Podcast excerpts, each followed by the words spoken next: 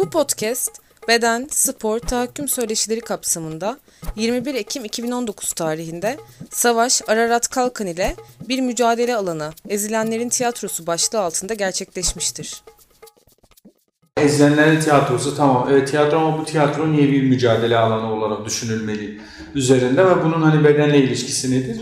Hani onun için de tiyatro dediğimiz ilk başta böyle biraz e, ana hatlarıyla tiyatronun mevzusundan bahsedeceğim. Hani Aristoteles hani tiyatro nasıl bir yapıydı, nasıl itirazlar oldu, işte Augusto bu neye itiraz etti? Bir böyle kısa kısa bir tarihsel sürecini e, biraz anlatacağım. Yani ilk başta zaten hani hepimiz muhtemelen biliyoruz hani tiyatronun işte antik Yunan'da sistematik bir şeye dönmüştü. Özellikle hani bilinen ilk e, yazılı kaynak Aristoteles'in poetikası. Hani işte şiir ama aynı zamanda tragedya tanımını da yapmıştır. Yani e, tiyatronun nasıl olması gerektiği, nasıl bir yapı kurması gerektiği, oyuncunun nasıl olması gerektiği üzerinden böyle bir e, metni vardır ve o metinde zaten e, hani genel olarak karşı o e, poetikaya ilk başta Brecht e, karşı çıkmış. Etik tiyatro kavramıyla ben sadece Nil'i anlatıyorum diye sen de Evet. İyi bakıyorsun. Tamam. Bir şey yaptım. Tamam. Ben tur yapıyorum. Ben Tamam. Bilmiyorum. Şimdi e, bu Aristoteles'in hani bu şey poetikasına yani aslında baskıcı poetikadır. Onları birazdan açacağım zaten. Ona ilk e, karşı çıkış işte e, Piscator, Erwin Piscator ve Brecht e, politik tiyatro. Daha sonra işte Brecht bunu bu politik tiyatroyu epik tiyatro e, kavramı olarak e, biçimlendirmiştir. Bu şekilde bir poetika öne sürmüştür. Sonrasında işte Augusto Wolde hani bu poetikanın da e, yetersiz olduğunu, bunu da eleştirerek Ezdenlerin poetikası üzerinden Ezdenlerin tiyatrosu dediğimiz bir yöntemi geliştirdi. Şimdi işte Aristoteles hani e, sin poetikasına hani niye karşı çıkmış e, Brecht yani e, böyle bir şey niye söylemiştir? Şimdi Aristoteles'in poetikasında zaten e, şey bir durum vardır.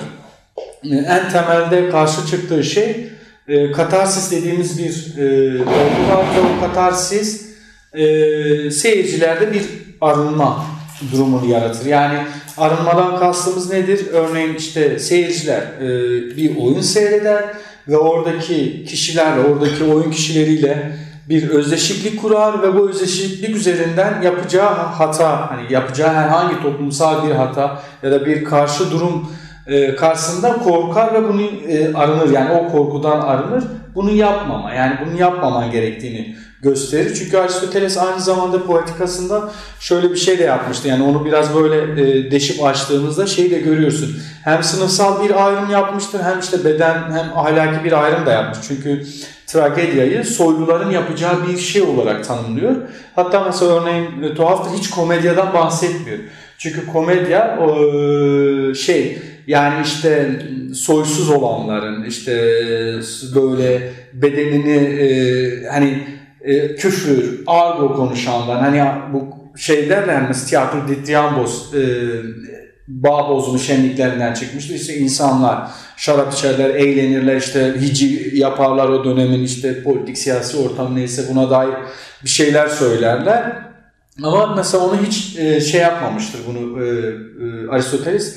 Onun düşünülmemesi. Çünkü o alt sınıfın yapacağı bir şeydi ve bu soyluların yapacağı bir sanat değildir. Onun için zaten en başta Aristoteles o po- poetikayı yaparken de aslında şeyi görüyoruz. Bir sınıfsal ayrım yapıyor. E haliyle zaten bir sınıfsal ayrım olduğu vakit bu yapılacak poetika o sınıfın istediği şey olacaktır. E bu sınıf haliyle kendi konumunu, kendi imtiyazını bırakmak istemez. Yani biraz değiştiğimizde aslında o e, bu poetikanın nasıl ideolojik bir argümanla şekillendi ki şeyden bile anlıyoruz hani mekansal bağlamda da düşündüğümüzde yani daha önce sokakta, e, köy meydanlarında her yerde yapılan bir e, şenlik, dayanışmayla yapılan bir şenlik işte ilk başta etrafı duvarlarla kapatılıyor. İşte arena tiyatrosu, işte antik Yunan'da yapılan tiyatro. Etrafı duvarlarla kapatılıyor. Dönemsel olarak sonra üstü kapatılıyor. Yani aslında tam da bizi de şey, şeyi söylüyor yani sınırlandırıyor artık. Tiyatroyu ve o tiyatro oraya girecek şeyin ne olduğunu da söylüyor aslında Aristoteles bununla beraber. Oraya girecek şey işte bir e, poetika olmalı, izlenilecek şey. Bu poetika soyluların yapacağı şeydir.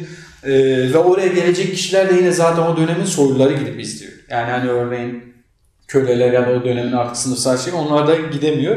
Ve anlatılacak hikayede mesela örneğin po- Poetika'da bunu da zaten söylüyor işte e, Aristoteles. Tamamıyla şey yani bir karakter vardır, e, bir baş karakter vardır ve o karakter bir şey bir yazgısına, temelde yazgısına karşı çıkar. Hani örneğin dönemin tanrıları veya işte herhangi bir şey karşı çıkar ve bu e, karşı çıkma hali bir hatadır, bir lekelenme olarak görülür. Tam da arınmazsa bir lekelenme olarak görülür ve bu lekelenmeden, bu yanlış düşünmekten kaynaklı bu kişi bir yıkıma uğrar. Yani bir felakette uğrar ve en sonunda bu kişi şeyi anlamasını istiyor. Senin yaptığın şey bir hatadır. Sen çünkü var olan bir yazgıya karşı çıkıyorsun. Mesela örneğin antik dönem tragedyalarına da baktığımızda hepsinin karakterler yıkıma uğruyorlar. Yani çünkü itiraz ediyorlar yazgılarına karşı çıkıyorlar ama e, bu bir şey değiştirmiyor. Ve seyirci şeyi görüyor. Oradaki zaten karakter üst sınıftan bir karakter. Ortalamanın üstünde bir karakter. E, şey düşünüyor. Bu insan bu, bunu böyle düşünüp bu hale geliyorsam hani ben nasıl ne hale gelirim? Yani ben demek ki bunu yapsam o başıma neler gelir deyip aslında onu bir şekilde dizginleyen bir şeydir. Sonrasında Brett de işte buna karşı çıkmıştır. Bu durumun tam da bizim o tiyatroda üçüncü, diya, e, dördüncü duvar kavram var ya hani orada bir duvar vardır tam bir illüzyon yani.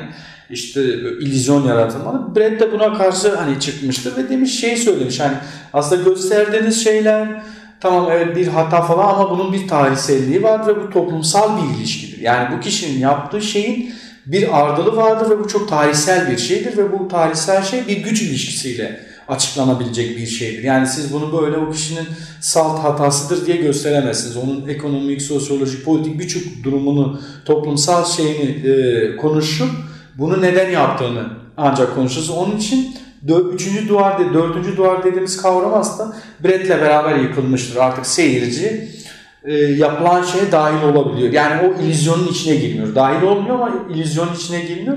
Brett de bunu yaparken işte yabancılaştırma dediğimiz efektleri var onun. Örneğin sahneyi tam karartmıyor. Mesela örneğin epik oyunlarda bunu göremezsiniz. Yani böyle sahne tam karanlık değildir yani. E, şey seyircinin tarafı. Seyircinin çok net gör dekor değişimi Hani mesela dekor değişim normal klasik şeylerde görünmemesi gerekir ama orada görünüyor yani kısık bir ışıkta sen dekorun değiştirdiğini görüyorsun. En basit sahneleme. Oyunculuklara da yansın. Mesela oyunculuklarda da her zaman Brett şeyi söylüyor. Yani bunu yaptığın vakit oyuncu olarak hep şeyi göstereceksin. Ben gösterdiğini yani gösterdiğim kişi değilim. Ben bunu oynuyorum. Ben sadece bunu oynuyorum ve size gösteriyorum bir durumu. Bu durumun politik ilişkilerini gösteriyorum. Bunun üzerine konuşalım, tartışalım. Aslında Brett bir, bir nevi hani biraz eleştirel bir noktadan çıkıyor. İşte e, Augusto Boll de buna karşı çıkıyor. Diyor ki tamam evet sen bir şeyler söylüyorsun ama yine bir konuşma var. Hani yine evet tamam kahramanın yazgısına e, şey o seni baskılamıyor, eleştiriyorsun, bir soru işaretleri oluyor kafanda ama eyleme geçemiyorsun. Bunun için e, Augusto Boll de şey yapmış yani bir sorun var ve orada kahramana ihtiyaç yok. Çözümü o kişi değildir sorun kendi kişi nasıl ise o çıkıp çözümü bulacak. Yani bir çözüm arayışı olacak. Buna karşı çıkmıştır. Ee, Augusto bunu yaparken de referans noktası özellikle e, Paulo Ferreira'nın e, ezilenlerin e, pedagojisi üzerinden. Ezilenlerin pedagojisi dediğimiz e, şey neyi söylüyor? E, şeyi söyler yani bir e, insanlaşmadan bahseder ama o insanlaşmanın o insanlaşmanın gerçekleşmemesini işte adaletsizlik, baskı, sömürü ve ezilenlerin şiddetiyle engellendiğini söylüyor. E, ve ezilenler özgürlük ve adalet özlemiyle kaybettikleri insanlığı yeniden kazanma mücadelesiyle olumlanır. Yani bu durum hani o insanlaşma sürecini böyle e, şey yapıyor. Yani bunu kazandıkları vakit bu insanlaşma süreci olur. Ee, insanlaşma süreci ezenler ve ezilenleri kapsayan bir süreçtir. Sadece örneğin ezilenlerin e, olduğu bir şey değildir. Yani bu diyor ki ikisini de kapsayan bir şeydir. Ee, herkes ezilen e, ezenlerin konumu şeye de bağlıyor. Yani ezilenlerin zayıflığından doğan bir erke sahiptirler. Yani ezen aslında diyor ki hani çok da güçlü bir şey değil ezen tırnak içinde. Sadece ezilenin e, zayıflığından doğan bir erke sahip olduğu için o, o noktada duruyor. E, ve e, ezilen, ezenlerin e, bu kendi gücünü göstermeme, e, tırnak işte kendi gücünü böyle çok kaba bir şekilde görmeme halini de işte şey üzerinden söylüyorum. Bu yumuşatma hamleleri vardır ezenlerin işte sahte yüce gönüllülükle. Hani böyle yüce gönüllülükle falan işte bilmem ya ama aslında yardımsever ya da dayanışma gibi şeyleri söyler ama aslında orada kendi konumunu kaybetmemek için tekrar e, ezileni kendisine tabi tutuyor. E, ve en ufak bir tehdit algıladığında hemen zaten o konumun getirdiği bir refleks halde paniğe kapılır. Bundan bahsediyor. Yani biraz böyle izleyenlerin pedagojisini üstün körü gideceğim sonra şeye bağlayacağız. Sonra ezilenler mücadelenin başlangıç aşamasında özgürlüğü çabalamak e, yerine ideal insan olma e, durumundan bahseder ve e, ezenle özdeş eştir e, bu durum. Yani ideal insan olma çünkü ezilenin ideal insan olma e, düşüncesi ezenin biçimlendirdiği bir şey üzerinden değerliyor. E, çünkü diyor hani zaten bunu söyleyin. Somut varlığın çelişkili hoşlanmış. Tamam e, diyor hani ana hatlarıyla anladım bu paragraftan sonra. Bir de şey de söylüyor. E, mesela örneğin bu ez, ezilenin en büyük e, korku şeylerden birisi de özgür olma korkusudur. Yani aslında şey söylüyor. Hani ezilen bir taraftan bu duruma şikayet ederken bir taraftan da özgür olma korkusu vardır. Yani çünkü o şeye kadar hiçbir şekilde e, özne olamamıştır. Yani hep bir e, nesne yani bir tabi ilişkisi vardır ve bilinci de ona göre şekillenmiştir. E, bu özgürlüğü çabalama edimi yani bu şey aslında şeye de dönebiliyor yani ondan geri çekme hali çünkü korkuyor bir taraftan da.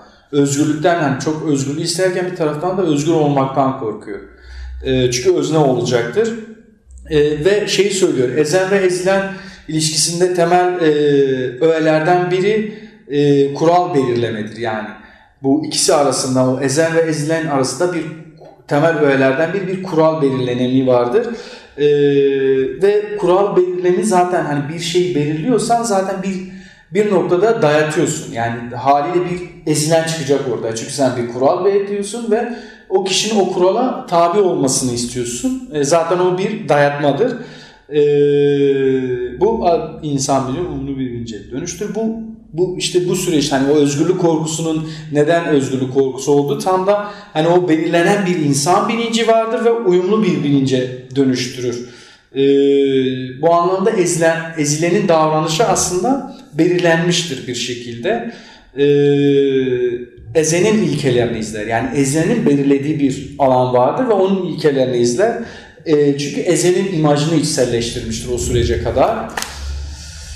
Ee, son ezilenler böyle notlar almışım. Buradan okuyorum. Sıkıntı değil değil böyle? Çok Tamam. Okusak sen notları. Bir şey? Mesela şey Çok ne hızlı kadar hızlı ediyor? Ee, bu Paula Freire'de şey diyor mesela hani sen diyorsun ya işte özgürlükten korkuyorlar. Evet, yani kendilerine o kadar sorumluluk yüklenmesinden bir yerde korkuyorlar. Paula Freire'de şey diyor mesela hani ezen, ezerken yani ezileni ezerken aslında kendi insanlığını da kaybeder. Yani orada bir insanlık kaybından bahsediyoruz. İşte ezilen haysiyetini kaybediyor orada tamam ama diyor ezen de insanlığını kaybediyor. Ama bu durumu dengeleyecek kişi yine ezilendir. Ezilen kendisini kurtarırken aslında kendisini ezenin de insanlığını Evet. geri getirir. Zaten tam da şey söylüyor. Ee, tam da şey söylüyor. Yani hani eğer bir insanlaşma hamlesi tamamıyla ezilenin yaratacağı bir şeydi. Yani ezilenin yapacağı e, değişim, yapacağı mücadele ezeni de kurtaracaktı.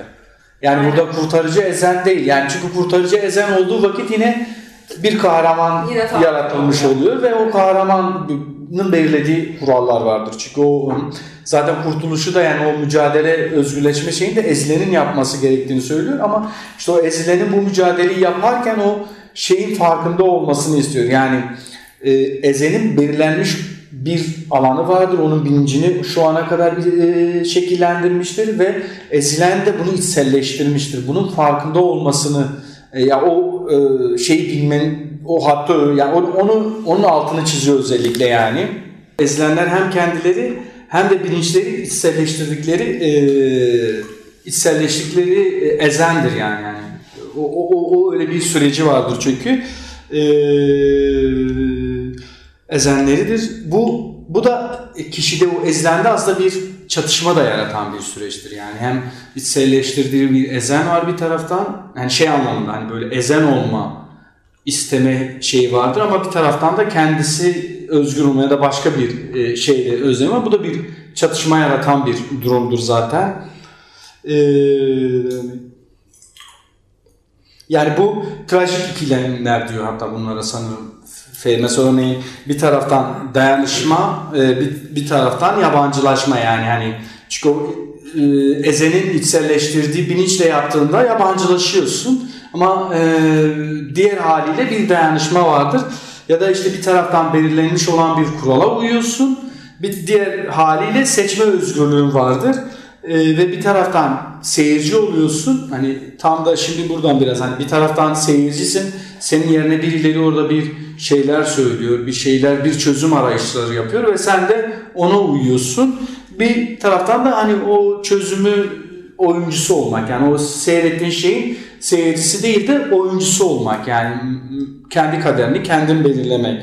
Yani eylemde bulunmak aslında ezilenlerin eylemi yolda yansıma. Bu şeyi de söylüyor. Bu ikilem e, şeyi yaratıyor ezilenlerde. E, dönüştürme kudreti e, hadım edilmiş halde yani sessizleştirir. Yani bu ikilem ezilende şeyi de yaratıyor. Bu sessizleştirme. Çünkü bir, yaba, bir taraftan bu ikilem süreci seni bir taraftan mücadele üzerinde bir e, sessiz hale de getiriyor yani. Aslında şimdi bize işimize yarayacak şeylere geleyim mi izleyenlerin? Çünkü yoksa bu bayağı uzun notlar almıştık buna dair.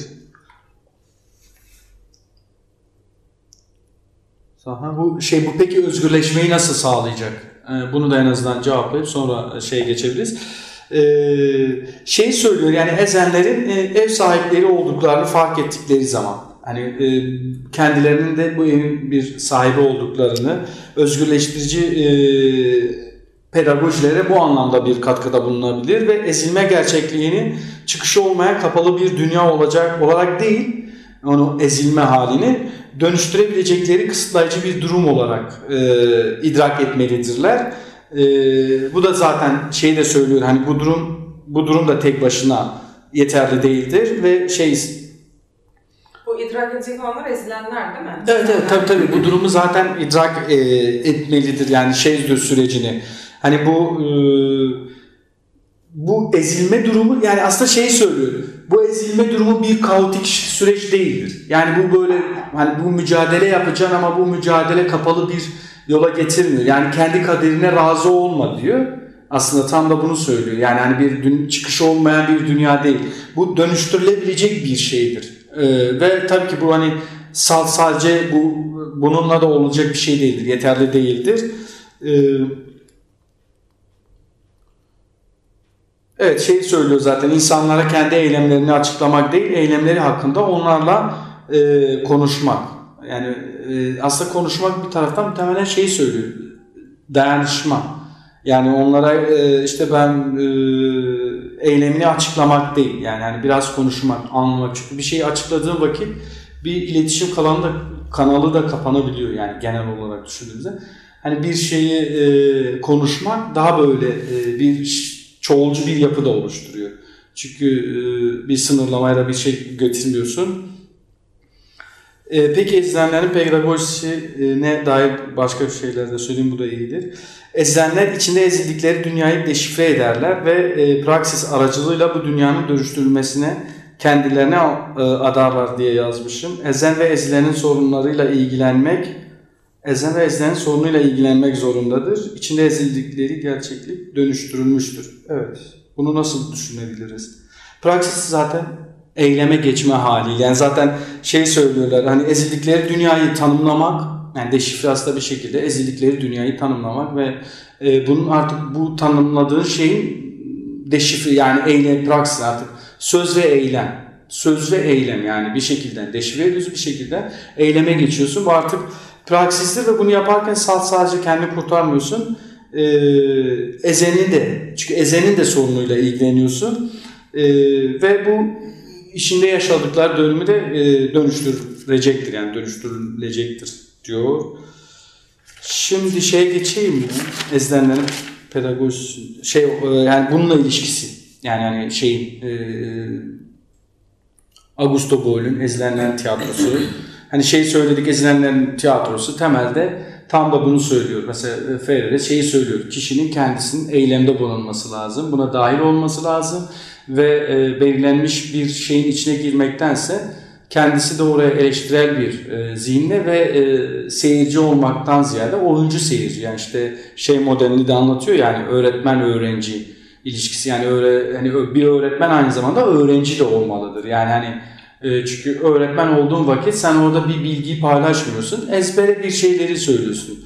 Yani söylüyorsun derken ezbere bir şey. Çocukların o şey ya da yetişkinlerin o şeyi ezberlemelerini istiyorsun ama şey öğretmen öğrenci ilişkisini kurduğun vakit kendinde aynı zamanda kendinin de öğrenebileceğin bir şeyleri hissediyorsun ve bu daha şey bir ilişki e, daha yatay bir ilişki yaratıyor.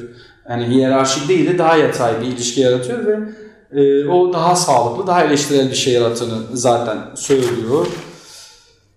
Bu modelleri falan anlatmama gerek var mı? Yoksa anlatayım. Hangi modelleri? Yani bu e, Pedagojik. pedagojik evet yani onlara girelim mi yoksa?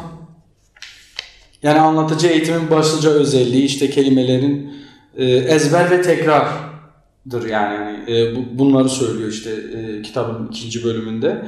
E, ve şey söylüyor yani e, başkalarını mutlak bilgisiz e, saymak yani. yani. Orada sen çünkü geliyorsun e, onları bilgisiz yani bir yere giriyorsun öğretmen o. Bilgisiz sayıyorsun ve o bilgiyi onlara ezber olarak e, ezber olarak almalarını sağlıyorsun. E, bu bu da şeydir baskı ideolojileri için ide- şeydir karakteristik bir şeydir. Yani çünkü da, şeye baktığınızda o e, dikey ilişkilere baktığınızda ezen ezilen ilişkisi tamamında zaten o ezileni hep eksik görüyor, hep yetersiz görüyor ya da bilmiyor olarak görüyor ve onun üzerinden zaten bir ilişki kuruyor. Bu baskı oluşturuyor zaten en temelde. Ve işte şeyi söylüyor hani problem bu bankacı eğitim şey modelinde yani karşı çıktığı eğitim modeline hani problem tanımlayıcı eğitim çalışması e, ne yapar? Oluşuyor da giden aktörler bir kendi şeyinden ha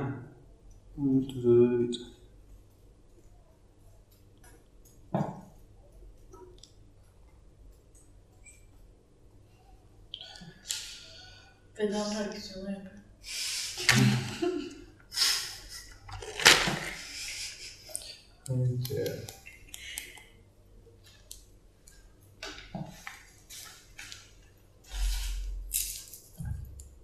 Buna karşı işte bu problem tanımlayıcı eğitim e, çalışması üzerinden e, dediği şey e, burada işte öğretmen öğrenci çelişkisini çözümlemeyi içeri kendi içerisinde ve bir diyalog oluştu. Yani onu da işte öğretmen öğrenci, öğrenci öğretmen ilişkisinden bahseder. Bunun da diyalog oluşturduğunu söylüyor zaten. Hani kendi yaptığı işte söylediği, önerdiği eğitim modelinin en temelde şeyi Ferhat daha iyi bilir belki.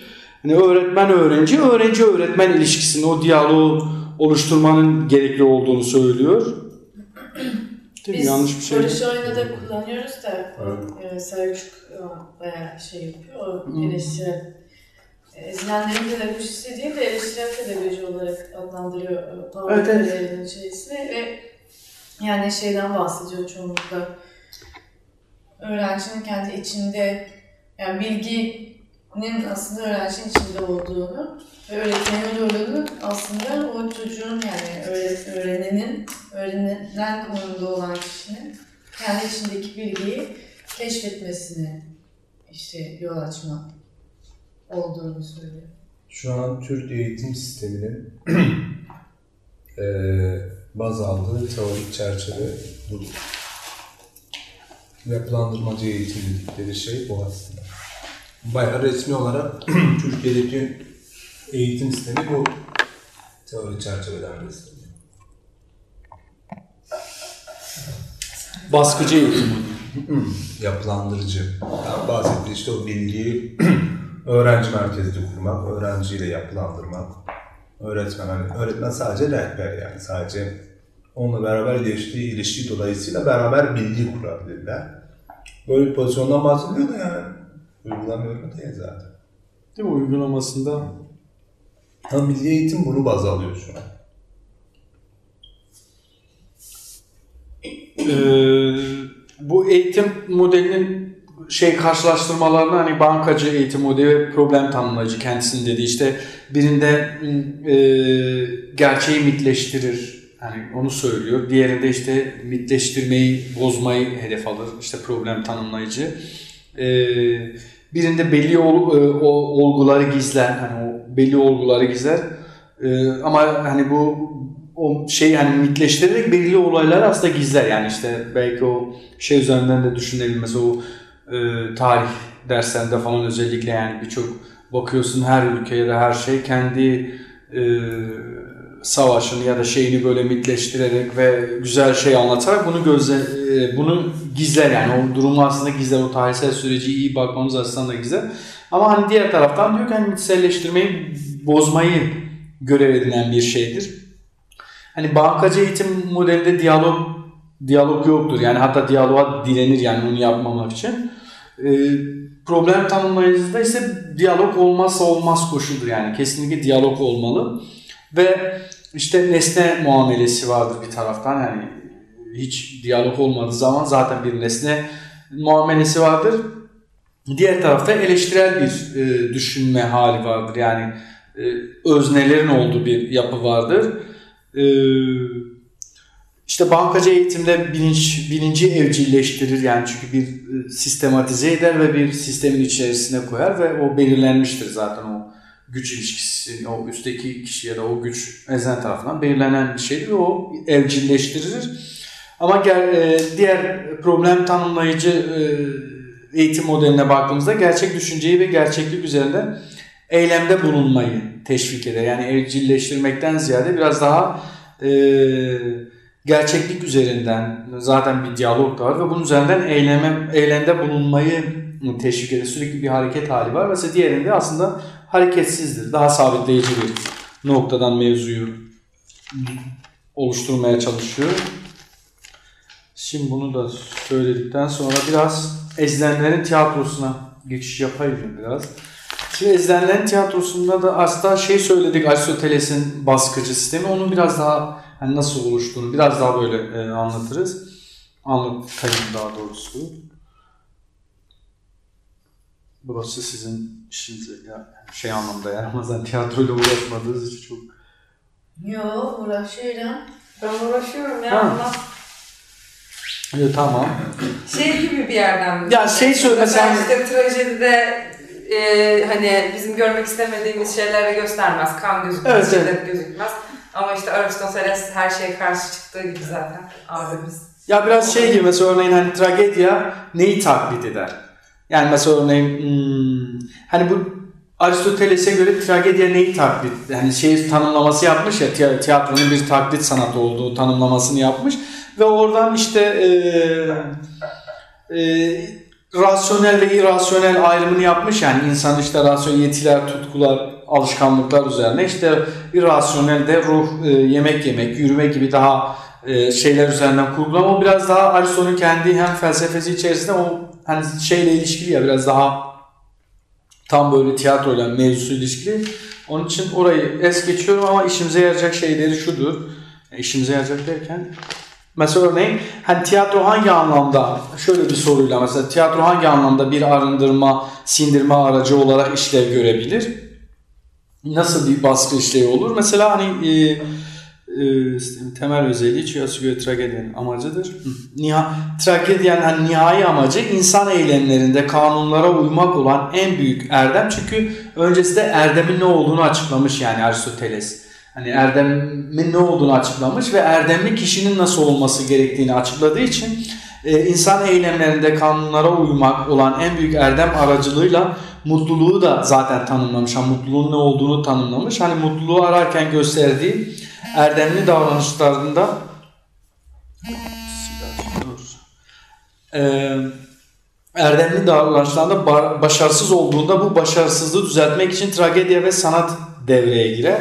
Peki nasıl hani bu e, devreye girer? Arınma ve katarsis aracılığıyla karakteri amaçlarına ulaştırmaktan alıkoyan yabancı, istenmeyen unsurun ay- ayıklanması aracılığıyla bu yabancı unsur kanunlara aykırıdır, toplumsal bir hata, politik bir eksikliktir.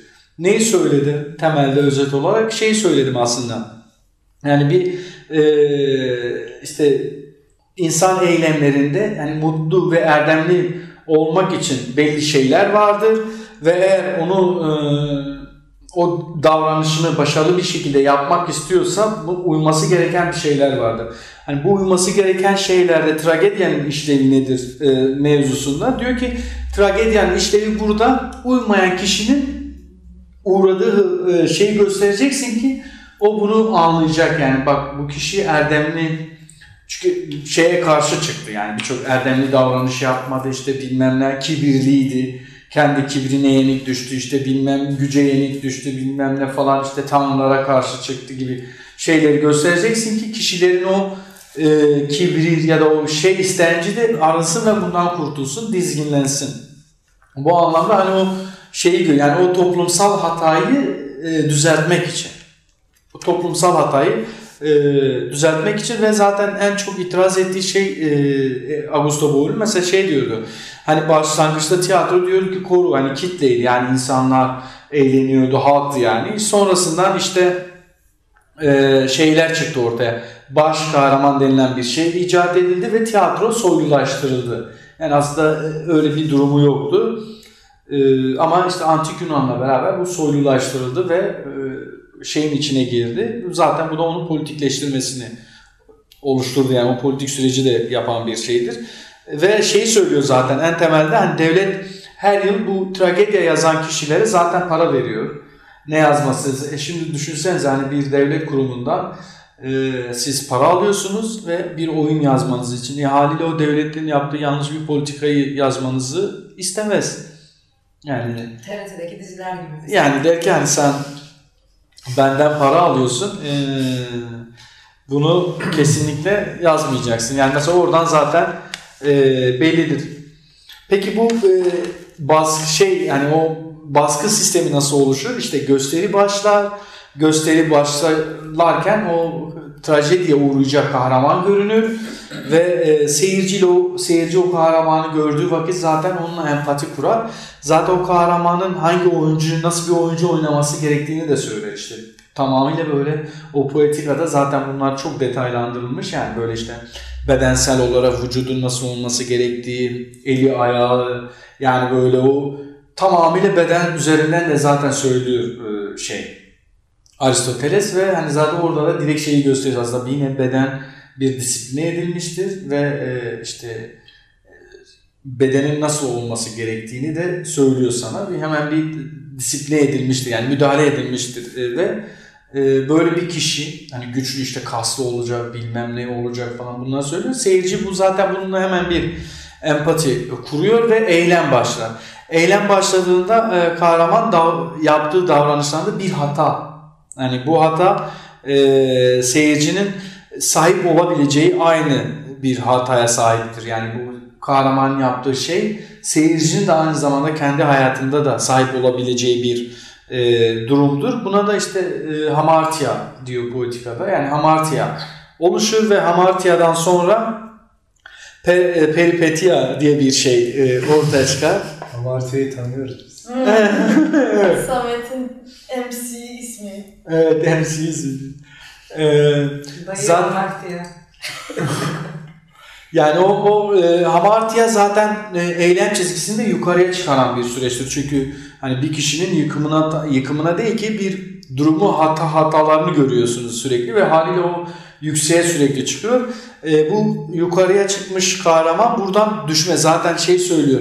Hani o nereye kadar çıkacağını da söylüyor o çatışma çizgisi. Mesela çok yukarıya çıktı mı inandırıcılığını yitirir. Seyirci buna inanmaz. İşte e, düşük oldu mu yine e, seyirci buna ikna olmaz. Onun için onun şeyini bile belirlemiştir e, poetikada. Yani nasıl bir güzel bir şey çi- çizmelisin, hangi çatışmada artık şey söylüyor. Bir baht dönüşü, baht peripetia dediğimiz baht dönüşü e, kahramanın e, şey Ah, Ka- baht dönüşümü kahraman burada bir bilgisizlikten tırnak bilgisizlikten çünkü hata yaptığı için bilgisiz olarak kabul ediyor.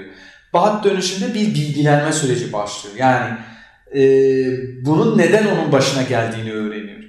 Yani bu, bu olayların hani tam da o böyle ve e, kaderinde köklü bir değişim yapılıyor. Yani tam da baht dönüşü köklü bir değişim yapılıyor ve sonrasında bu anagnosis denilen bir şey işte hatasının farkına varıyor. Çünkü e, hep hatalar üzerinde bilgisizdi. Hani o bilgisizlikten dolayı erdemli ve mutlu bir yaşamı yoktu. Onun için hep hatalar yaptı, hatalar yaptı ve bir yerde hatasını anladı. Hani o tam da şey noktasında hatasını anladı ve bunun farkına e, vardı. E, akıl yürütmeyle onu açıklama ya çalışır. Sonra kahraman hatasını kabul eder. Bunu kabul etme hani o e, kabul etmedeki beklenti de şudur. E, onunla e, empati kurmuş seyircinin de kendi hatasını kabul etmesini sağlıyor. Çünkü kahraman çıkıyor diyor yani şeyi söylüyor hani evet ben bir hata yaptım. Tırnak içinde temelde onu söylüyor yani dramatik anlamda ve hatasının kötü olduğunu kabul ediyor. Zaten seyirci de onunla bir ilişki kurduğu için bir özdeşiklik kurduğu için seyirci de kahraman gibi hatasını kabul ediyor ve bu durumun kötü olduğunu, bir felakette gittiğini e, seyircide de oluşturuyor ve e, en nihayetinde tam da şey oluşuyor artık. E, katastrofi dediğimiz felaket, korkunç son, ölmemenin e, ölmekten beter olduğu e, hal yani ve şey öğreniyor. Yani ben bu hatayı kabul etmezsem ya da şey olduğunda ve bu hata yüzünden ben ölmekten daha beter bir hale düştüm. E seyirci bunu gördüğü vakit o da artık bu durumdan arınıyor yani yani o da artık o toplumsal düzen içerisindeki o tırnak içinde o hata denilen şeyin içine girmeyecektir. Çünkü sen orada e, onu gösterdin ona yani dedi ki bak şu kişinin başına neler geldi işte sahnedeki kişi güçlüydü, erkekti, işte soylu sınıfındandı ama bil, bilmiyordu bir şeyleri bilmiyordu. Yani bu bilmediği için de bak başına neler geldi. Onun için sen bak yani sen o kadar güçlü müsün? Değilsin. Sen işte diyelim ki soylu sınıfından mısın ya da hani o soylu sınıfında kendisi değilsin. E bak onun başına neler geldiyse demek ki sen o, o neler gelir başına değil. Seyirci de aslında o şeyle beraber bir baskılandırıyor. Ee, ve o felaket de zaten temel noktası o en sonki felaket e, seyircide bir şey yaratma. Yani o felaket durumunu gördüğü vakit seyirci uzaklaşır ve bunu artık e, yapmayacaktır. Yani tamamıyla o baskı işlemi e, şeyle işliyor işte dedim ya. E, hamartiya ile başlar, işte baht dönüşüyle devam eder. İşte hatasını kabul edersin ve hatasını kabul ettikten sonra da yine zaten bir felaket gelecek başına. Yani mesela o hatasını kabul edip bir şey çözülmüyor. Yine felaket mesela tüm tragedyalara baktığınızda işte Oedipus'a baktığında işte gözleri gidiyor, bilmem annesi ölüyor, babası ölüyor, o ölüyor. Yani bir felaket zaten oluyor. Çünkü bir hata yapmışsın. Bunun cezası olacak. Yani öyle şey bir durum yok. Ee, bundan dolayı bu, bu Aristoteles'i bu politikasını baskı e, işlevi olarak görüyor zaten Augusto Boll. Ee, ondan sonra gelelim ve buna karşı zaten Brett çıkmıştır. Ee, Brett'in durumunu da biraz konuştuk ya onu da anlatayım biraz. En başta epik kavramı dediğimiz bir mevzuyla başladı. Hani Brett kendi tiyatrosunda hani hmm, kendi tiyatrosunda da zaten epik şiirden bahseder. Ee, hani bu epik kavramını kendi tiyatrosunda biçimsel açıdan anlatısaldır. Yani mesela Brett'in tiyatrosu da hakikaten anlatısaldır yani böyle şey anlatır. Zaten şey söyledim yani Brett ilk başta e, sadece hani Brett'ten önce e, beraber politik tiyatro yaptıklar işte e, e, Erwin Piscator diye biri. Hani farklı bir e, ve şey kullandı mesela Piscator kendi tiyatrosundan ilk önce Piscator'dan sonra Brett'i kendi tiyatrosunda o zamana kadar kullanılmamış birçok unsuru da kullanır, dahil eder. Yani örneğin işte sinemayı da dahil eder ve biraz daha propaganda üzerinden şekillendirir Erwin Piscator. Hatta Sovyet e, de kullanılmıştır yani o propaganda, o politik tiyatro. Hegel'e göre gitmiştir. Hegel'e gir Brett'in epik kavramına. Kimi? Hegel. Epik kavramı çünkü Hegel'de de var. Girelim, tamam. Teşekkürler. Ee, şimdi şeyi söylüyorum. Hani temelde Brett epik tiyatro ifadesi çünkü epik aynı zamanda Hegel'de de geçiyor ya. E, hani temelde Bre- Brett epik tiyatro ifadesini Hegel'in epik şiir tanımına karşı duruş olarak kullanır. E, çünkü Hegel'e göre e, hani sanat e, hakikatin maddenin içinden e, parlamasıdır. İşte hatta e, Hegel sanatları da böyle sınıflandırır ya işte sembolik, klasik bilmem işte romantik böyle bir sınıflandırması vardır. Ee, ama hmm, hani Hegel'de e, karakter eylemlerin mutlak öznesiyken e, Brecht'te e, Marksist poetikası hani Brecht'in Marksist poetikası karakterin mutlak öznesi değil. Hani çünkü e, tepki verdiği ve gereklerine göre davrandığı e, ekonomik ve toplumsal güçlerin bir nesnesi olduğunu ileri sürerek iz, e, bizzat onun özünü reddeder. Mesela hani Hegel'de karakter eylemlerin öznesidir ama Brecht diyor ki hayır yani öyle bir şey yok. Çünkü diyor ki bu senin özne dediğin şey e, ekonomik ve toplumsal güçlerin bir nesnesi olduğu için m, bizzat e, bu karakterin özne olarak özünü hani reddeder. Yani bu anlamda hani bir pay bırakır yani. Hiçbir zaman net özne olarak tanımlamaz. Nesne özne olarak e, tanımlar. Ee, mesela örneğin idealist poetikaya göre toplumsal düşünce toplumsal varlığı belirler ama e, Marksist poetikaya göre ise hani toplumsal varlık toplumsal düşünceyi e, belirleyen bir yapıdır. Ve işte Hegel'e göre dramatik eylemi tin yaratır. E, ama Brecht'e göre dramatik eylemi e, mesela dramatik eylemi tin yaratırdan kastım şu mesela örneğin Aristoteles'ten şeyi bahsettik ya o kare bir dramatik dramatik bir süreç vardır. Yani böyle gidiyor işte bir gelişme var, bir hata anlama var falan ama Brett de diyor ki hayır bu dramatik yapıyı oluşturan şey toplumsal ilişkiler. Yani bir öz yok bunda bir öze bağlayamazsın yani. Hani e, bunu işte üst bir şeye akıla bağlayamazsın. Bu toplumsal ilişkilerin yarattığı bir şeydir. Ve e, Brecht'e göre hani tam da bunu söylüyor. O özü reddettiği yer buradan başlıyor. Diyor ki insanın doğası yoktur. Ve bu nedenle hiç kimse öyle olduğu için öyle değildir. Yani diyor ki sen insan doğası işte kibirlidir ya da insan doğası e, ezilendir bilmem nedir diyemezsin çünkü tabii çok uç oldu orası onu söylemeyelim çünkü Brecht'te söylenebilir mi? Evet yani zaten doğayı reddettiği için denilebilir. Hani insan doğası yoktur Brecht temelde.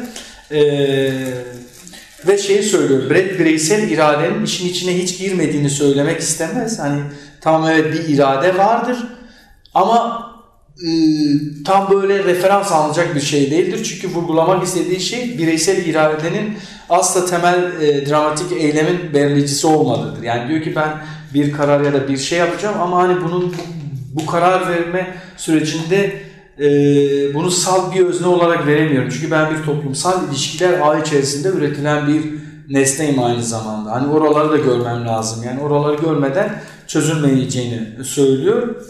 Ezilenlerin poetikasının temel amacı e, peki nedir? Hani seyircileri tiyatro e, fenomeninin edilgen varlıkları hani mesela o özneler, oyuncular eylemin dönüştüğü hani seyirciyi şeye dönüştürmek, oyuncuya dönüştürmek, eyleyen kişiye dönüştürmek, eylemsel bir noktaya dönüştürmek ve şey söyledik ya mesela Aristoteles'ten tarihsel olarak baktığımızda Aristoteles'te seyircinin kendi erkini onun yerine düşünüp eleyebilmesi için dramatik karaktere devrediyor. Çünkü kendi erkini oraya bırakıyor. Oradaki kişinin başına gelen şey onun başına da gelir. Onun için hiç müdahale etmiyor ve oradan arınıyor. E, Brett'te ise seyircinin kendi erkini onun yerine eğleyen karakteri devret, e, eğleyen karakteri devrettiği ancak seyirci kendisi için genellikle karakterin tersi yönde düşünme hakkı. Yani bir pay bırakıyor.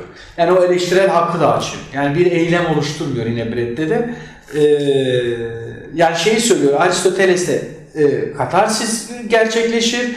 Brett'te eleştirel bilincin uyanması gerçekleşir. Yani biraz zihinsel bir şeydir. Sen bir durumun Aa, evet aslında işte sağ, örneğin Brett'in bir oyunu söyleyeyim. İşte cesaret ana e, şeyinde oyununa baktığında işte orada e, tamam evet savaşın şeyini görüyoruz ama bir taraftan da o savaşın ekonomik boyutunu, o ilişkileri de sana gösteriyor. Yani bunun nasıl olduğunu, nasıl olmadığını ve insanın nasıl bu savaş içerisinde yabancılaştığını mesela orada ticareti yapan kadınlardan kadının kendi oğulları savaşta ölendir ve buna rağmen bu işi yapıyor yani kadını e, insanları nasıl yabancılaştırdığını da gösteriyor burada. Hani bir eleştiri birinci açı. Hatta şeyi çok iyiydi mesela. Sezua'nın iyi insan diye bir oyunu vardı Ona mesela. örnek verecektim. Mesela orada da işte hani biz tanrıları hep böyle şey görüyoruz ya. İşte pür, pak, temiz falan. Mesela sahnenin girişinde işte üç tane tanrı geliyor ve üstleri başı dünyaya indikleri için üstleri başları hep kirlidir. Ve bunun şeyle hiç yani böyle pür, pak bir şey değildir. Mesela oradan da şeyi söylüyor hani sizin dünya dediğiniz şey o kadar temiz şey değil, yer değildir ve şeyi söylüyor. Tem, oyunun temel hikayesi de şu. Hadi bu dünyada iyi bir insan bulursanız helal olsun size. Çünkü diyor ki bu iyi insan olmak bu kadar rahat değil bu dünyada. Ve hakikaten iyi bir insan, bunlarda iyi bir insan bulacağız ya da iyi ol- olması için biz elimizden gelen her şeyi yapacağız. Ve işte mahalleden e, birini buluyorlar iyi insan olması için ama olamıyor çünkü o iyilik etme hali bir süre sonra bir sömürülme haline dönüyor. Herkes onu kullanıyor yani çünkü o bir market açıyor işte. İşte bir fahişe bir market açıyor falan. Sonra eee, oradaki herkes işte oradan borç alıyor. Bilmem ne yiyor. Oraya girip uyuyanlar oluyor. Tam onu şey yapıyor. Hatta Şenten'in böyle bir cümlesi de diyor ki "Yani tamam bu marketi açtın da hani bu bu Can Smith'i bir kişiyi kurtarır. Ama şimdi diyor ki siz o kadar kişi 10 kişi 20 kişi bu Can Smith'i de tutunursa hepimiz bu olacağız. Ve sonrasında düşün o kadar iyi bir kadın o şey hali bir hayali karakter yaratıyor. O tam tersi bir karakter. Yani orada gelip uyuyanlar ya da rahatlıkla malzeme alanları döven, şey yapan yani Tam, böyle kötü. tam tersi.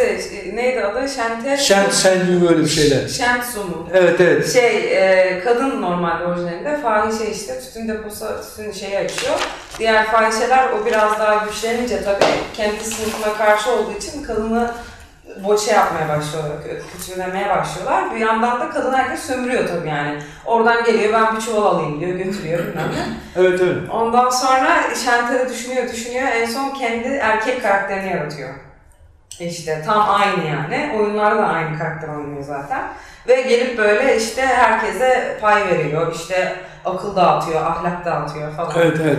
Çok iyi bir oyun.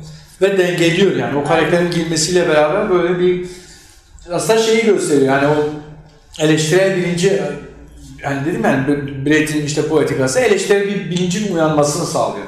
Hani o toplumsal ilişkileri sana gösteriyor işte o ilişkilerin nasıl birbiriyle ilişki, bağlantılı olduğunu yani o toplumsal yapıların hepsinin nasıl birbiriyle bağlantılı olduğunu ve bu sürecin herkesi ilgilendiren bir şey oldu. Hani bir kişinin kurtarız, kurtarılmasıyla olacak bir şey değil yani. Evet onu ilişkiler üzerinden yapıyor zaten yani. Diğer mesela bir sürü fakir karakter var. Sadece fuhuşa düşen yok mesela işte. Sokakta tinerciler var, birbirini bıçaklayanlar var falan filan. Hani onların üzerinden de bir çünkü hepsinin bir karakteri var. Hepsi bir diyalog Evet, evet. halinde.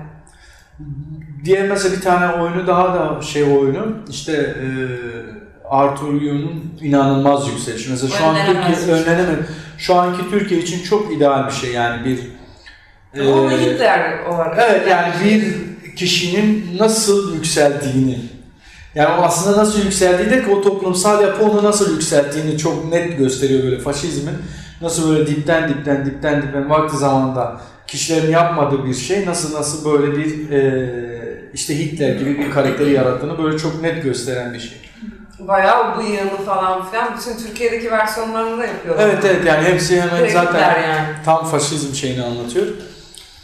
Ee, işte seni Bir söyle. ben şey söyleyeceğim, o ben merak Şimdi çok felsefi konulara girdin ya. İlk şeyi merak ediyorum. Hani Marksizm'den bahsettin ya bu Evet, öğretisi. Orada mesela benim bildiğim, yani yanlış biliyor da olabilirim. İşte hani diyorsun ya tinsel süreç mesela. Ya Marksizm'de mesela şey diye geçmiyor mu? Ben ben orayı karıştırıyorum hani bu halle ilişkisini. Mesela Marx diyor ki hani ben bitiyorum, psikanalize olan etkisinden bahsediyorum. Sonra Evet.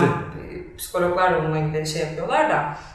İşte hani ölü, ölümümü görüyorum, sıfırlandığımı görüyorum, yeryüzünden silindiğimi görüyorum. Ancak o zaman bir katarsise ulaşırım. O zaman bir tinsel bir varlığım olur. Ve ben hani bunun üzerine ancak o zaman bir ürün koyabilirim. Yani varlıkla yokluk arasındaki çizgiyi tam olarak idrak edebildiğim an ve hani ezil, ezilmenin artık en ucuna, en hani sıfır noktasına indiğim anda o zaman bir şeyler üret yani tinsel olarak en azından yani ruhani Evet. olarak bir şeyler üretmeye başlarım O ruh hali zaten öyle bir şey. Yani Marx'ın Marx'tan gelen şey. Hani o zaman bu halde de bu şekilde yansıyor diyebilir miyiz? Mesela bu halde hani söylüyorsun ya işte seyirci baktığı zaman karakterin dönüşümüne hani onun perform ettiği şeye işte o da mesela bir şey eleştiriyorsa sıfırdan bir şey yani nasıl anlatayım hani diyorsun ya işte eee, bir felaket olur ama Evet. tragedideki gibi olmaz. Hani onu bir şekilde oradan hani o sıfıra inme yerinden bir ortak nokta var mı? Şöyle bir durum yani e, hani yanlış anlamadıysam düzeltirsin. Yani Brett'te şey var. E, hani o dediğin şey Brett'te mesela dedim yani bir durumu anlatır ve bunu eleştirir. Ama zaten Brecht İşte evet evet ama şimdi Boğa, Boğa, Boğa şeyi söylüyor zaten diyor ki hani ezenlerin poetikasında e- eylemin kendisinde yoğunlaşır. Seyirci kendi erkini gerek onun yerine eylemesi gerekse onun düşünmesi için karaktere devretmez kesinlikle. Tam tersi kahraman rolünü bizzat kendisi üstlenir. E, dramatik eylem değişir, çözüm geliştirmeye başlar. Yani ezilenlerin poetikası da tam tersi. Yani hiçbir şekilde e, devretmez yani kahramana hiçbir şekilde hiçbir şeyini devretmez. Seyirci direkt kendi e, dramatik eyleme girer ve oradaki eylemi değiştirir ve çözüm geliştirmeye başlar. E, hani bunu söyle bunu yapması için de işte şeyi söyler zaten hani işte bu e, çözümü geliştirmesi için şeyi söylüyor işte insan her şeyden önce zaten hani kendi vücudunu e, kendi hani o işte şeye gelmek için forum tiyatrosu ya da bilmem ne şey söylüyor. Hani insan zaten her şeyden önce o kendi bedeniyle bir yabancılaşma yaşamıştır. Bunları yapmamız için ilk başta işte kendi vücudunu tanımlaması gerekir. Hani beden olarak kendi bedenini tanıması gerekir. Sonra kendi bedenini başka bir dil olarak çünkü hani söz tiyatrocu olduğu için temel hani söz söz yerine artık bedenin hani imgeler üzerinden bir şeylerin konuşulması lazım. O zaman bedenin salt hani imge tiyatrosu bu. Bu bir fotoğraf makinesi de olabilir. Yani çünkü şey söyler yani Ezilenin ve direnişin enstrümanları çoktur. Yani müzik de olabilir, resim de olabilir, heykel de olabilir. Yeter ki o dili, o dili kurabilmek, o dili görebilmek ve bunu bir mücadele alanına dönüştürebilmek. Bunun için de işte ilk başta bu şeyleri yaparken ilk vücudu tanımak, sonra vücudu daha imgesel, bedensel olarak kullanabilmek ve eee şeyi eee neydi? Ha, eee, artık bir dil olarak bu sefer tiyatroyu yapma. Hani bir dil olarak bu işte vücudunu tanıdın, vücudunu anlatımsal kılmaya başladın. Şimdi anlatımsal o yani bu durum üzerinden bir toplumsal baskı ya da herhangi bir seni baskılayan bir şey üzerinden e, bunu bir dil olarak tiyatroda göster. Bunu yaparken de işte kullanacağın şeyler yine eş zamanlı dramaturji yapmak burada seyirci yoktur. Seyirci oyuncu olacaktır. Herkes girebileceği çıkacaktır. İşte imge tiyatrosunu kullanacaksın. Forum tiyatrosunu ve Sonrasında işte söylem tiyatrosunu falan da söylem ama en temelde imge ve forum tiyatrosunda çok yoğun. Çünkü mesela görünmez tiyatro pratikleri de yapmıştır ama eee, çok olmamıştır o yani örneğin görünmez tiyatro dediğimizde yani işte bir yere gidiyorsun. İşte biz 5 kişi buradan diyoruz ki ya biz işte diyelim ki Büyükşehir Belediyesi otobüs zammı yaptı. Biz buna karşı çıkma işte toplu taşımaya bineriz işte sanki birbirimizi tanımıyoruz gibi. İşte bir çatışma yaratmaya çalışırız. İşte biri misal şu an aklıma geliyor. Biri gelir işte şeyini okutur ama bakiyesi yetmez. İşte orada zam olduğunu anlar ve buna itiraz eder. Hangi ara zam oldu falan filan der. Biri der ki ya sen eee, işte şeyden otobüse gelir onlardan almak ister falan filan. Bir de der ki ya sen işte sırf milletten hani çatışma çıksın diye niye kendin ödemiyorsun ya da bilmem ne yapıyorsun. Niye bu zama itiraz eder? Biri biri zama itiraz etmez. Biri zamı da şey yapan itiraz edeni destekler. Diğeri diğeri böyle farklı bakışlar yaratır ama birbirini tanımıyorlarmış gibi ve seyircileri dahil etmek. Ya işte haklı değil miyim? Yani hani zam yapıldı. Daha başka nelere zam yapıldı falan filan deyip hani olayları böyle çatışmaya götürmek ve oradaki grubu da işin içine dahil edip bunun üzerine konuşmalarını sağlamak, tartışmalarını sağlamak. Sonra onun içerisinden ilerleyen duraklarda sizin inmeniz ve en temelde şunun altını çiziyor görmesi kesinlikle e, bunun bir oyun olduğunu bilinmemeli yani siz bunu yaparken hani bir ara bir film vardı ya işte bu bir oyun işte Fransız metro Fransa'da metroda işte biri gidiyor bir kadına laf işte kim benimle bilmem böyle çok romantik laflar söylüyor bir kadın ona aşık oluyor falan filan sonraki durakta işte adam diyor ki bu bir oyundu falan filan ve kadın bayağı hüzünlü bir şey yarışı Ee, o kötü bir şeydi mesela bunda mesela ne? Kısa bir filmdi hatırlamıyorum. Yani şu an böyle çok tam görünmez tiyatro formu gibi gidiyordu. Sonra e, onu tiyatro olduğunu söyleyince böyle kadın bayağı üzüldü. Çünkü kadın bayağı e, içselleştirerek dahil olmuştu sürece. Çünkü sen sonrasında bu bir oyun dediğinde ya o eylemi duraksatmış olursun, mahvetmiş olursun. Onun için hiçbir şekilde görünmez tiyatro yaparken hiçbir şekilde e, bilinmeyecek yani. Siz farklı farklı duraklarda arkadaş olduğunuz ya da nerede dağılacağız. Bu her yerde yapılabilecek Evet, bir şey olarak fikir. bakılıyor ama Kamera Türkiye'de şakaları buradan mı çıkmış? olabilir ama kamera şakası Siyasi olması lazım bunun. Bir de o an gerçekleşen bir şey ya. Çok güzel fikir geldi aklıma. Evet, aktivizm yapmak. şey, yolu. Yani ezilenlerin tiyatrosu kısacası bu. Ee, peki bunu nasıl bir mücadele alanı olarak görebiliriz? Yani evet bu böyle bir şeydir. Örneğin bunu mücadele alanı nasıl görebiliriz? Hani şey söyledik ya bir kere sen ezilenlerin tiyatrosu e, bedenini kullanıyorsun, imge olarak kullanıyorsun. E, biz bedenin de işte Foucault'dan, Bourdieu'dan birçok başka düşünürlerden bedenin de bir e, siyasi alan olduğunu, bir e, tahakküm alanı olduğunu biliyoruz ve bunun tarihsel olarak da, kültürel olarak da, dilsel olarak da e, inşa edilen ideolojik bir şey olduğunu düşündüğümüzde bu yöntem bizim oraları anlamamız, oraları görmemiz açısından, e, onlar üzerine konuşmamız açısından hani bir başka kanal, başka bir ba- bakış açısı açmış oluyor. Örneğin bu James Scott'ın Tahakküm ve Direniş Sanatları e, kitabından mesela oradaki e, yöntem üzerinden düşündüğünde e, yani oradaki kamusal senaryodan bahsediyor, gizli senaryodan bahsediyor ve davranışlarımızdan bahsediyor. E şimdi bu yöntemi sen alıp izlenen tiyatrosuna çok rahat koyabiliyorsun form ya da imge tiyatrosu. Çünkü kamusal... Tezimde kullanıyorum bunu. Ha, değil mi? Evet. E, çünkü sen e, bir taraftan bir bedenin kamusal alandaki bir imgesiyle konuşurken bir taraftan e, kendi iktidar alanı olmayan yerde nasıl bir imge kullandığını konuşuyorsun ve bu ikisi arasındaki durumu tartışıyorsun, konuşuyorsun. E, habitustan, e, habitustan diyorum. Bourdieu'dan şeyi alıyorsun yani habitus kavramını alıyorsun. Zaten hani Bourdieu'nun o bedenle ilişkisi toplumsal ağların e, ürettiği bir mekan olarak gördüğü için zaten sen o e, bizim sınıfsal ya da bilmem birçok e, toplumsal jestlerimizi işte e, Bourdieu'nun habitus kavramından alıp oradan ilişkilendirip o e, dramaturjiyi oluşturabilirsin. Yani onun üzerinden aslında e, sen şu iktidar ya da şu sınıftan kaynaklı olduğun için böyle bir çünkü davranış seni kim- kimliğini de belirliyor ya bir yerde. Bundan dolayı böyle bir şey yapıyor ve o şeye dönüyorsun o baskı unsuruna. Seni ezen ya da ezilen o olma durumunu da bir şekilde oraları açıyorsun ve bunun politik e, kanallar yani o bileşkeleri görüyorsun. Çünkü hani ezilme çoklu bir bileşkedir ve sen örneğin işte dedim ya Scott'tan beslenebiliyorsun buradan bir bakış olarak. Bourdieu'dan beslenebilirsin, işte Foucault'dan beslenebilirsin, işte Emma Goffman'ın mıydı? İşte gündelik hayatta benlik sunumu, hani performatif, hani biz gündelik hayatta kendimizi nasıl sunuyoruz?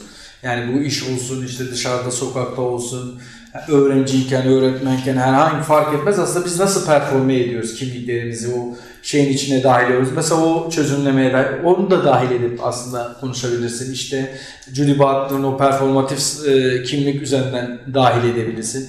E bir taraftan bu beden üzerinden giderken, e bir taraftan işte Van Dijk'ın eleştirel söylem e, üzerinden e, şey konuşulan şeyin, söylemin ardındaki ideolojik durumu ortaya çünkü dil de bir yerde bedeni şekillendiren bir şey ya çünkü hani hakikaten her sınıfın, her toplumun, her küçük cemaatin, büyük ya da küçük ortaklaştığı bir dilsel söylem de vardır. Yani bir onları beraber getiren ortak kavramlar da vardır. Ortak dilsel söylemleri de vardır.